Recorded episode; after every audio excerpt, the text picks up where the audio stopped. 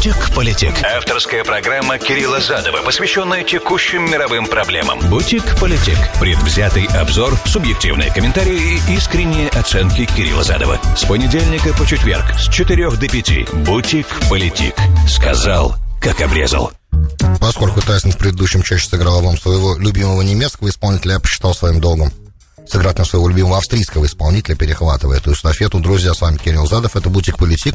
Сегодня гл- глобальные в основном политики будем говорить, потому как ну, мы достаточно долго концентрированы были на Ближнем Востоке, и поэтому тому были особые причины, понятно. Вот, мы в конце сегодня чуть-чуть, может быть, успеем сказать про нового посла, которого, скорее всего, пошлют в Израиль очень скоро. Американского посла с кандидатурой, по крайней мере, Байден определился. Вот. А сегодня будем говорить о двух вещах в основном. Во-первых, о пленуме Всемирной организации здравоохранения, где происходит американо-китайский клэш такой серьезный относительно того, что можно и чего нельзя знать про возникновение коронавируса. Это интересно немного. И вскользь заодно скажем, почему же так все плохо на самом деле. Э, в третьем мире очень нехорошо, прям вакцинированных прям очень мало. И это все представляет для нас, для всех большую угрозу. Придется еще раз это проговорить. Вот. И потом перейдем на саммит Байдена и Путина в Женеве 16 числа следующего месяца июня. Вот и э, возникающий вопрос милитаризации Арктики. И опять же, тройного противостояния в этом контексте США, России, Китая. Китай тоже, как выяснилось, великая арктическая держава, что неожиданно. Вот и как бы где Китай, где Арктика, правда ведь? Тем не менее, это все интересная штука, и я буду стараться периодически к этой теме возвращаться. Много информации про российское наращивание военного присутствия арктического. В общем, я буду с вами этим делиться без фанатизма, но все равно как бы надо понимать повестку дня, адженду. Саммит будет непростым у, у Путина и Байдена, поэтому я считаю, что мы должны все вводные, по крайней мере, знать. Вот такой план на сегодня. Вы можете мне писать 347-460-0877. Это смс-портал прямого эфира для тех, кто в прямом эфире меня слушает. Бутик-политик. Сказал, как обрезал. Пока Женева готовится принять двух лидеров двух великих держав 16 июня, скучать Женеве не приходится, и там проходит вторая в течение пандемии, уже вторая Генеральная Ассамблея WHO, Всемирной Организации Здравоохранения, где позиции на самом деле сильно сталкиваются, американская, китайская, очень сильно. Наша страна говорит о том, что расследование должно быть полным, причин возникновения пандемии. И то, что происходило до того, вот то расследование, которое эксперты WHO проводили на китайской территории, до этого в Ухань ездили, там несколько недель провели, оно не было беспристрастным, оно не было, э, они не имели полного доступа, что самое главное, и они были ознакомлены только с предыдущими, в основном, материалы, которыми им позволяло знакомиться, это были материалы, которые уже прошли через китайских товарищей, как бы это э, материалы исследования самих китайцев о причинах возникновения коронавируса. И это а, недостаточно для того, чтобы иметь четкую картину того, почему это произошло. Понятно, почему Китай сопротивляется подобному развитию событий, он не хочет. Основных, напомню, две гипотезы существуют. Основных две гипотезы. Есть еще одна, а, о том, что начнем с нее, самой странной, как бы, такой гипотезы, которая пока никак, никак особо не подтверждается, вот, что э, на самом деле из через замороженные продукты, да, могла, э, мог коронавирус начать передаваться, вот, опять же, я не э, эпидемиолог, я не могу вам сказать, как технически это возможно. Но вот такая версия тоже есть, нуждается в проверке, в работе, в разработке, да, она может также... Есть еще версия того, что она из третьей какой-то страны попала в Ухань, э, в Китай, в принципе, и распространялась оттуда, уже потом попала в Ухань. Вот. Ну и две основные версии. Первая, что это на мокром wet, wet market в Ухань, да, мокром рынке в Ухане от животного к человеку. Какой-то идиот съел летучую мышь, грубо говоря, да, то есть пользуясь штампом, который используется в медиа последний год, даже больше, да, кто-то это сделал.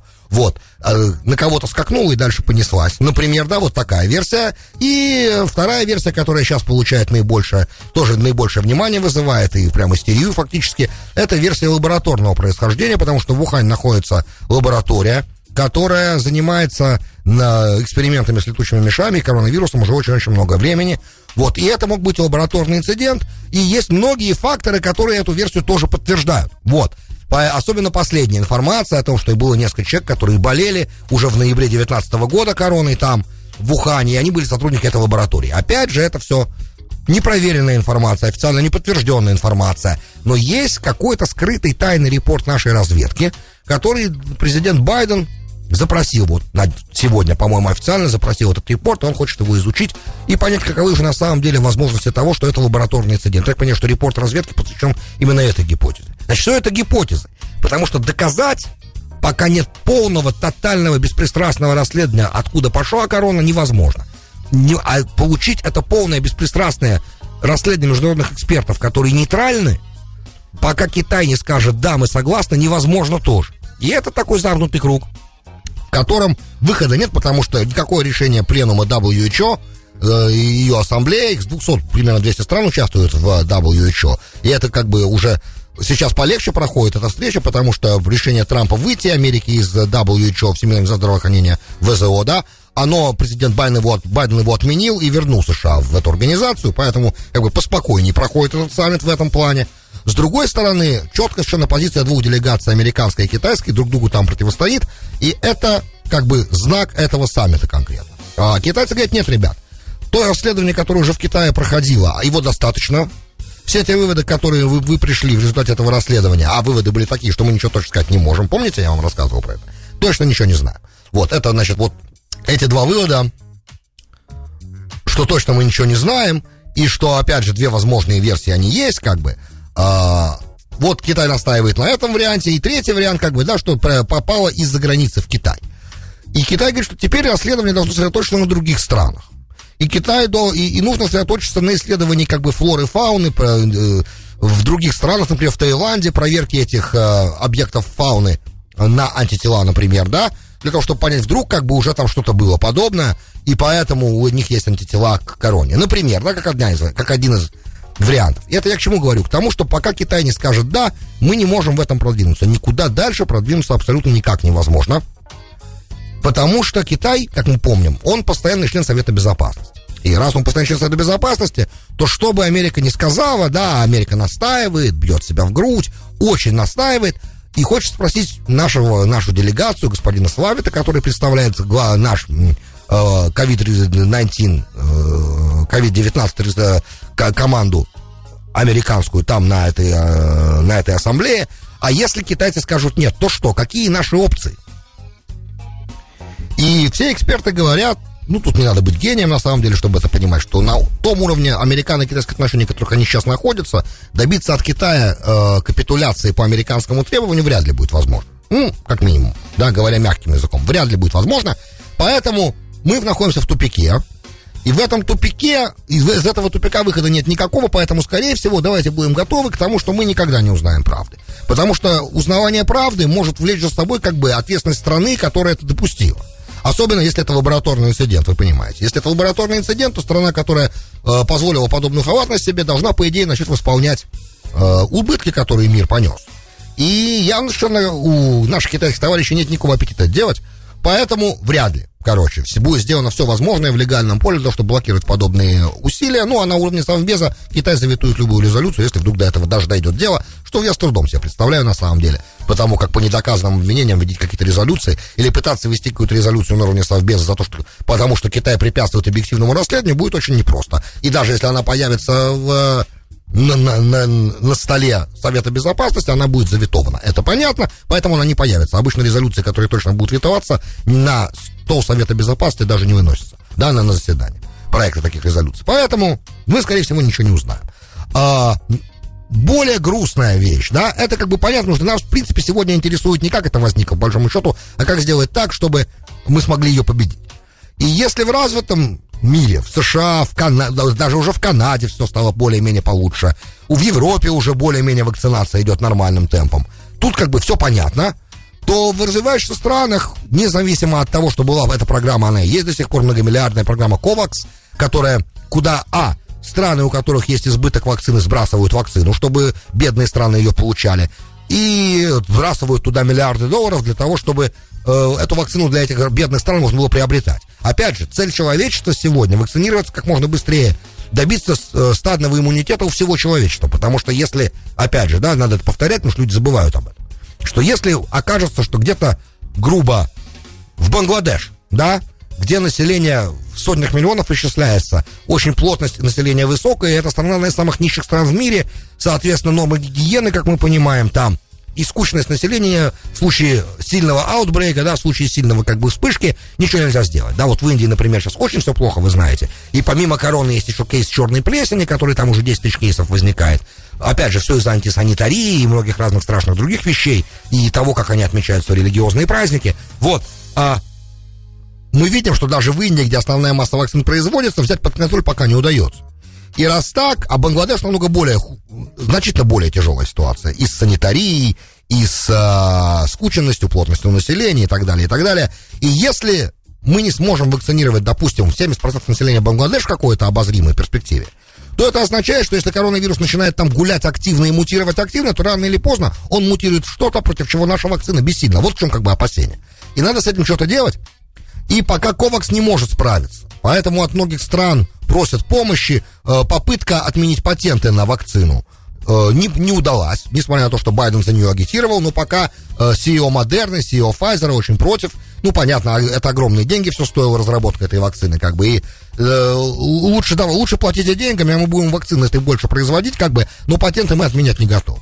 Вот. Опять же, если отменить патенты и все, кому не лень, начнут ее делать, гарантии качества не будет тоже. Есть определенные стандарты. Там много есть вопросов. Опять же, я не эпидемиолог и не специалист в производстве вакцины. Но элементарные логистические какие-то вещи я же тоже понимаю. Поэтому, опять же, есть контроль качества. Поэтому, поэтому э, патентная идея не пошла. И опять же война вакцин, да, русские агитируют против Pfizer, Модерны, э, Америка э, давит, чтобы не покупали спутник Ви, там на Бразилию, Бразилия, помните, отказалась от спутника Ви, а должна была взять. В общем и целом, еще в условиях войны вакцин, как бы и взаимных пиар-компаний против друг друга, тоже не очень все хорошо. Поэтому Ковакс тоже пока не, не, не сработал так, как должен был эта программа сработать. Поэтому у нас все еще не слава богу пока в этом направлении. Ну, нам повезло, что мы живем в Америке. Русским повезло, что они живут в России, где эпидемиология сильная. А европейцам повезло, что они живут в Европе. Израилю повезло, что они живут в Израиле. Всем остальным не повезло, давайте скажем так. Вот, поэтому многие еще до сих пор в локдауне. В Тайване, Тайвань, совсем достаточно развитая территория, да, вакцинирован всего 1% населения, просто чтобы вы понимали. Короче, 1% населения. В Японии всего вакцинировано, как я понимаю, всего 3% населения. Япония страна севера. Ну, севера в смысле развитая, промышленная. Шестая экономика в мире или четвертая экономика в мире. Сейчас не могу точно сказать. Серьезная страна, ребята. А до сих пор находится в состоянии emergency и ничего не может сделать. И маски все, все в масках соблюдают социальную дистанцию. У них пока еще локдаун не прекратился, понимаете? Вот, это нам повезло, что мы здесь. Что у нас так все было логистически блестяще организовано. Вот, слава богу, и сегодня любой человек может привиться. Хорошо. Пошли дальше. Да, на более позитивной ноте сегодня Модерна объявила, кстати, тоже уже в завершении всей этой темы, что ее вакцина хороша для подростков тоже. Да, проверили, нормально, все хорошо. Я так понимаю, что осталось дождаться, когда и FDA скажут, что можно. Но и Модерна, как и Pfizer, для 12 лет и старше уже можно при, прививаться. По крайней мере, Модерна об этом сегодня заявила. Окей, сказали, пошли дальше. Большая глобальная тема, я был э, в 2018 году, в мае, на шоу «Место встречи» Норкина, приглашен как эксперт.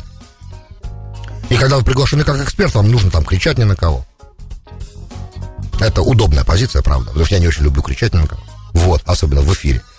И э, зашел разговор, как бы, так, именно в тот момент, это, там первый момент была инаугурация Путина, да, переизбрание его на, второй, на, очередной срок, его инаугурация, это было в 17 год. Вот, э, и это понятно. Значит, я зашел во второе отделение, когда показывали Трампа, как он решал э, начинать Северный флот американский. И тогда Норкин задал мне вопрос, мол, типа, а что это Америка считает, что Россия угроза, да? Какая угроза? Мы же ни на кого не хотим нападать. Вот. А, Арктика, естественно, имеется в виду, и как бы мне пришлось тогда то, что я все время вам рассказываю, повторить там тоже, что как бы в реализме намерение, собираешься нападать, не собираешься нападать, никого не волнует. Да? В реализме играет роль возможность, capabilities. Если у тебя есть возможность, то значит, я, как твой оппонент, обязан э, считать, что ты можешь это сделать. И раз ты можешь это сделать, ты представляешь для меня угрозу. Поэтому Трамп планировал создать тактическую бригаду, опять тогда как раз того и касался. К сожалению, он планировал, и он издал определенные постановления, но темпы создания всего этого опаздывают, давайте скажем так. Америка и Канада опаздывают в, в балансировании российской военной угрозы с севера. Это первое, что нужно сказать. Вот буквально в, в том году в Кольском э, заливе, да, в архипелаге, который называется Нагорская, был достроен, просто как пример, да, был достроен аэродром. После того, он, кстати, этот архипелаг Нагурская, он находится в, он э, пока заперт льдами. Опять же, мы понимаем, это тоже очень важный момент насчет за, э, э, айсфлаг, да, насчет того, кто, что чем там льдами закрыто. Тот момент, что сегодня оно закрыто льдами, завтра оно не будет закрыто льдами, и мы знаем, что ледяной покров фактически он спадает. И тут несколько очень важных моментов есть, которые нужно, нужно обязательно коснуться. Значит, первый момент. С момента достройки этого аэродрома они достраивали активно русские, и в конце, короче, в, в прошлом году у всех была пандемия, у всех. А ребят строили спокойно, совершенно достраивали этот аэродром, который, в принципе, был достаточно долгое время заброшен, но с момента прихода Путина к власти, даже, давайте скажем, более во второй половине его правления, э, из 21 года, начиная с 2010 года, э, президент России начал вкладывать огромные деньги в милитаризацию арктического, как бы, э, арктического региона, точнее, в подготовке к определенным задачам, которые этот регион, на которые этот регион, в, которые возлагают на этот регион, да, задачи определенные. Значит, достроился аэродром этот Нагурская, были еще бетонные блоки туда на взлетную полосу добавлены. И теперь этот аэродром в состоянии принимать серьезные истребители, бомбардировщики. Короче, весь цвет русской моей военной сегодняшней авиации. Кстати, кстати, просто чтобы вы понимали, насколько это важно все, а, с этого аэродрома до Гренландии, нашей военной американской базы на Гренландии, лететь меньше часа, а до Нью-Йорка, ребят, вы будете смеяться, чуть-чуть больше двух часов. То есть, in range, да, в пределах досягаемости без дозаправки военной российской авиации, да, причем такой стратегической и тактической, короче, военной авиации. Это раз. Одновременно с этим э, в арктическом регионе начали размещаться разные всяческие батареи э, противовоздушной обороны, С-400, например, еще другие тоже стали размещаться, усовершенствованные радары активные, да, всяческие. Вот, и первая лодка из э, группы Ясень-М, атомная подводная лодка, тоже была там уже введена в эксплуатацию. Короче, Россия готовится. К чему готовится Россия? К нескольким развитиям. Ну, тупо элементарная война, да, потому как э, с э, это самый короткий путь между США и Россией, между Россией и Канадой, между Россией и Гренландией. Да, не нужно огибать пересекать Атлантику, когда можно сделать напрямую, если вы карту себе представляете, то это прям реально, ну, совсем недалеко, да, от одного побережья, от, от э, побережья, допустим, от Мурманска до американского побережья напрямую не так далеко. Вот, потому что там же, ну, кружочек, вы понимаете, о чем. Это первый момент. Второй момент, льды тают, что позволяет, а, что позволяет туда геологов посылать все больше и больше, для того, чтобы, ну, там очень, очень богат на углеводороды регион в любом случае, вот. И учитывая всяческие э, моменты, которые э, прорабатываются относительно шельфа, об этих моментах я чуть позже скажу во втором сегменте, Учит, короче, учитывая все это, при, э, а, претензия на эти углеводороды должна быть подкреплена военной силой. И так как лед сходит, торговые пути становятся круглогодичными уже без использования даже ледоколов. Опять же, у России есть атомные ледоколы там, и есть военного уровня э, ледоколы там. То есть есть возможности крушить лед и э, конвоировать большие транспортные эти все эти артерии, по ним пропускать, да, э, грузо, грузовые все эти Э, направление использовать тоже с помощью ледоколов, но так может случиться, что в ближайшие там 10-15 лет эти ледоколы больше уже будут и не нужны. Теоретически, учитывая градус повышения мирового океана, который есть, да, таяние льда, в общем и целом э, возникают определенные торговые моменты и возникают определенные, опять же, амбиции. То есть помимо чисто военной угрозы, это также э, может то, что сейчас происходит, как бы то, что Россия делает, она де-факто э, монополизирует фактически полностью под собой очень большую часть арктических вод. Очень большую часть. Теперь, насколько это оправдано в международном праве, мы посмотрим в следующем сегменте. Но, в принципе, э, надо бы что-то с этим делать. Ну, для того, чтобы ну, не оказаться лохами здесь, и США, и Канаде. А возможностей что-то делать не очень много, и я объясню скоро почему. Бутик-политик. Сказал, как обрезал. Говоря о вопросах шельфа, и как ты оказался не так давно, кстати, этого момента, очень интересная вещь сейчас происходит. российские корабли, определенные разведывательные, да, они исследуют, замеряют э, разные всяческие горные массивы на дне, да, и смотрят внимательно, делают всяческие измерения и отсылают это в специальную комиссию при Организации Объединенных Наций, которая решает вопрос на самом деле этот. Относительно вопрос какой? Чей это шельф? Да, вот, например, Ломоносовский хребет, да, там есть. У, если подтвердится, что он российский, я сейчас привожу пример просто, да, если подтвердится, что это российский шельф, это его продолжение, получается, что огромная часть Северного Ледовитого океана де-факто это российские территориальные воды – и, соответственно, Россия имеет право регулировать в них все, все транспортные потоки, понимаете? И это будет тогда огромная часть Северного Литвного океана, получается эксклюзивная территория, э, водная территория Российской Федерации, экономического интереса.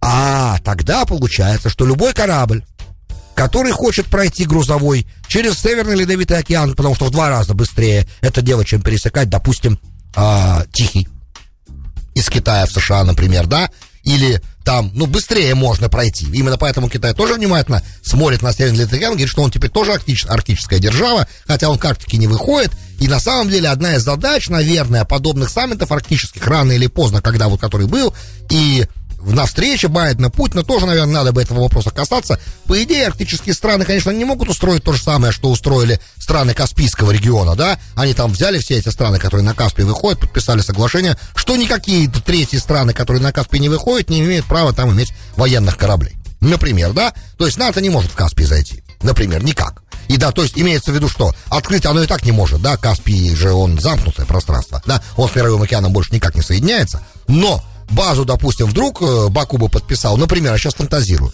с Америкой договоры, в Баку бы разместилась база НАТО, например, да, или Туркмения вдруг неожиданно, мало ли что. И вот этот, больше теперь, теперь этого нельзя сделать, например, да, никакую, на, на берег Каспия нельзя, короче, допустить никакую м, страну, которая к Каспию не имеет никакого отношения географического. Ага, вот с Ледовитым океаном такую штуку нельзя сделать, потому что Ледовитый океан, он соединяется с мировым, он не озеро, как бы, понимаете, поэтому сложно даже всем, даже если бы все страны вдруг начали в засос целоваться, сейчас я имею в виду Россию, допустим, и Канаду, Россию, Норвегию, Россию и Данию, да, то есть как бы э, те, у кого, кто с Россией не очень-то в простых отношениях сейчас находится, опять же, по шельфовым вопросам тоже этот вопрос стоит, вот.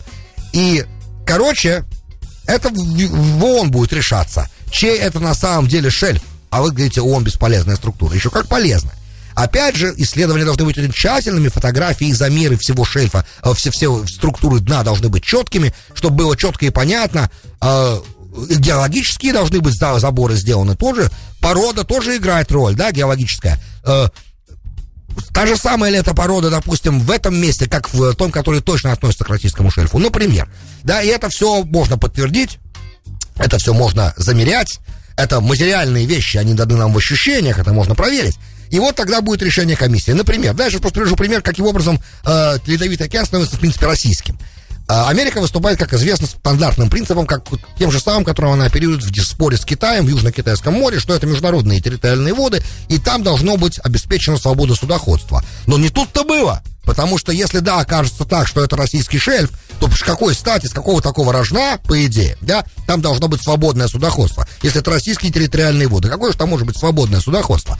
Ага, то есть и Китаю, который тоже пытается сейчас, ну Китай в военном отношении от России сейчас сильно отстает, и опять же требуются очень большие средства и очень большое желание и опыт в военном отношении для того, чтобы добиться тех позиций э, в военном отношении в Арктике, которые сегодня у России там есть. Сложно там с ней конкурировать. Поэтому как раз вот вопрос милитаризации Арктики и позиции России в этом вопросе, в сопровождении грузов и в в сопровождении, вообще э, обеспечении торговых этих путей свободными или не свободными, я считаю, что эти вопросы тоже должны обсуждаться на саммите. И, скорее всего, могут они быть затронуты, потому что это большая тема. И вы увидите, как в течение ближайших 5-6, там, может быть, 7 лет этот вопрос будет, станет акют, да, станет очень важным, и не. То есть сейчас он как бы кажется далеко. А кто сейчас об этом думает? У нас тут много всяческих других проблем. Вот есть Сирия, совершенно непонятная ситуация. Да, к вопросу об этом саммите. Там нужно гуманитарную помощь завозить, а